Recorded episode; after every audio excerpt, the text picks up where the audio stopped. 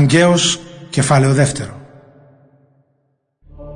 Η λαμπρότητα του καινούριου ναού Τον ίδιο χρόνο Στις 21 του 7ου μήνα Ο Κύριος έδωσε μήνυμα στον προφήτη Αγκαίο για τον Ζωροβάβελ γιο του Σαραθήλ διοικητή της Ιουδαίας για τον αρχιερέα Ιησού γιο του Ιωσαδάκ και για το λαό που είχε έρθει από την εχμαλωσία. Ο προφήτης τους είπε Ποιος από σας πρόλαβε να δει το ναό στην παλιά του λαμπρότητα; Τι είναι αυτό που βλέπετε τώρα; Σε σύγκριση με εκείνον Ετούτος ο ναός δεν αξίζει τίποτα. Ο Κύριος όμως λέει Πάρε δύναμη Ζωροβάβελ. Πάρε δύναμη αρχιερέα Ιησού για του Ιωσαδάκ Πάρτε δύναμη όλοι εσείς ο λαός της χώρας. Και τώρα στη δουλειά. Εγώ είμαι μαζί σας Ο Κύριος του σύμπαντος.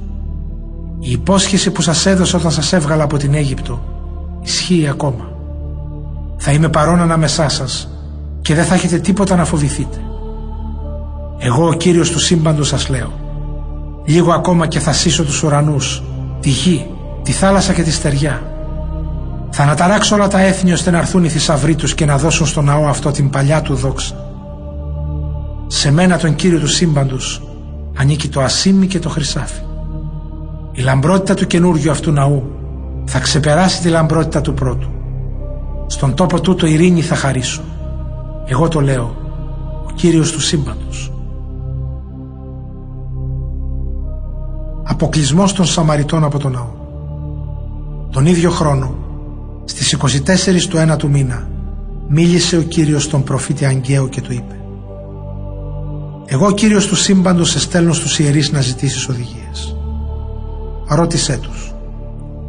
Αν κανείς έχει διπλώσει ιερό κρέας σε μια άκρη από το ρούχο του και αγγίξει με το ρούχο του ψωμί ή μαγειρεμένο φαγητό ή κρασί ή λάδι ή οποιαδήποτε τροφή, αυτή η τροφή θα θεωρηθεί άγια; Όταν ο Αγγαίος ρώτησε τους ιερείς, εκείνοι το αποκρίθηκαν. Όχι. Τότε ο Αγγαίος ρώτησε. Αν κάποιος γίνει ακάθαρτος επειδή θα έχει αγγίξει νεκρό και αγγίξει μετά μια τροφή από αυτές, αυτή θα θεωρηθεί ακάθαρτη; Οι ιερείς αποκρίθηκαν. Ναι, θα είναι ακάθαρτη. Και ο Αγγαίος κατέληξε. Ακούστε τι λέει ο Κύριος. Αυτό ακριβώς συμβαίνει με το λαό αυτό και με αυτό το έθνος εδώ ενώπιόν μου καθώς και με όλα τα έργα τους.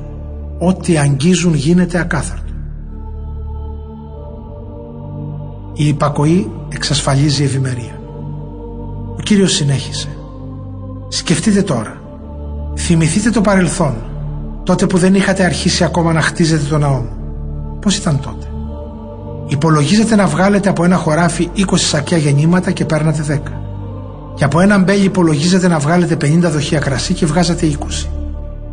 Σας έστειλα την κάψα του Λίβα, μούχλα στα σιτηρά και χαλάζι και κατέστρεψα όλα τα προϊόντα σας. Εσείς όμως δεν επιστρέψατε σε μένα. Αυτό συνέβαινε και μέχρι σήμερα. Στις 24 του 1 του μήνα, τη μέρα που συμπληρώθηκε η θεμελίωση του ναού του Κυρίου. Σκεφτείτε το προσεκτικά. Οι αποθήκες είναι άδειες. Τα μπέλια, οι σικές, οι ροδιές και οι ελιές σας δεν καρποφόρησαν ακόμα. Αλλά από τη μέρα αυτή και μπρος, εγώ θα σας ευλογήσω. Η υπόσχεση του Θεού στο Ζωροβάβελ. Στις 24 του ίδιου μήνα ο Κύριος μίλησε ξανά στον Αγγαίο και του είπε «Πες στο Ζωροβάβελ το διοικητή της Ιουδαίας ότι εγώ, ο Κύριος του σύμπαντος, θα σύσω τον ουρανό και τη γη. Θα ανατρέψω θρόνους βασιλιάδων και θα βάλω τέλος στη δύναμη των εθνών. Θα ανατρέψω τις πολεμικές άμαξες και τους αρματιλάτες τους. Θα ρίξω κατά γη στα άλογα και οι καβαλάριδες τους θα αλληλοξενδοθούν μεταξύ τους. Την ημέρα εκείνη θα σε πάρω Ζωροβάβελ γέ του Σαλαθιήλ και θα σε κάνω δούλο μου. Θα είσαι για μένα σαν τη σφραγίδα μου, γιατί εγώ σε διάλεξα. Εγώ, ο Κύριος του σύμπαντος το λέω.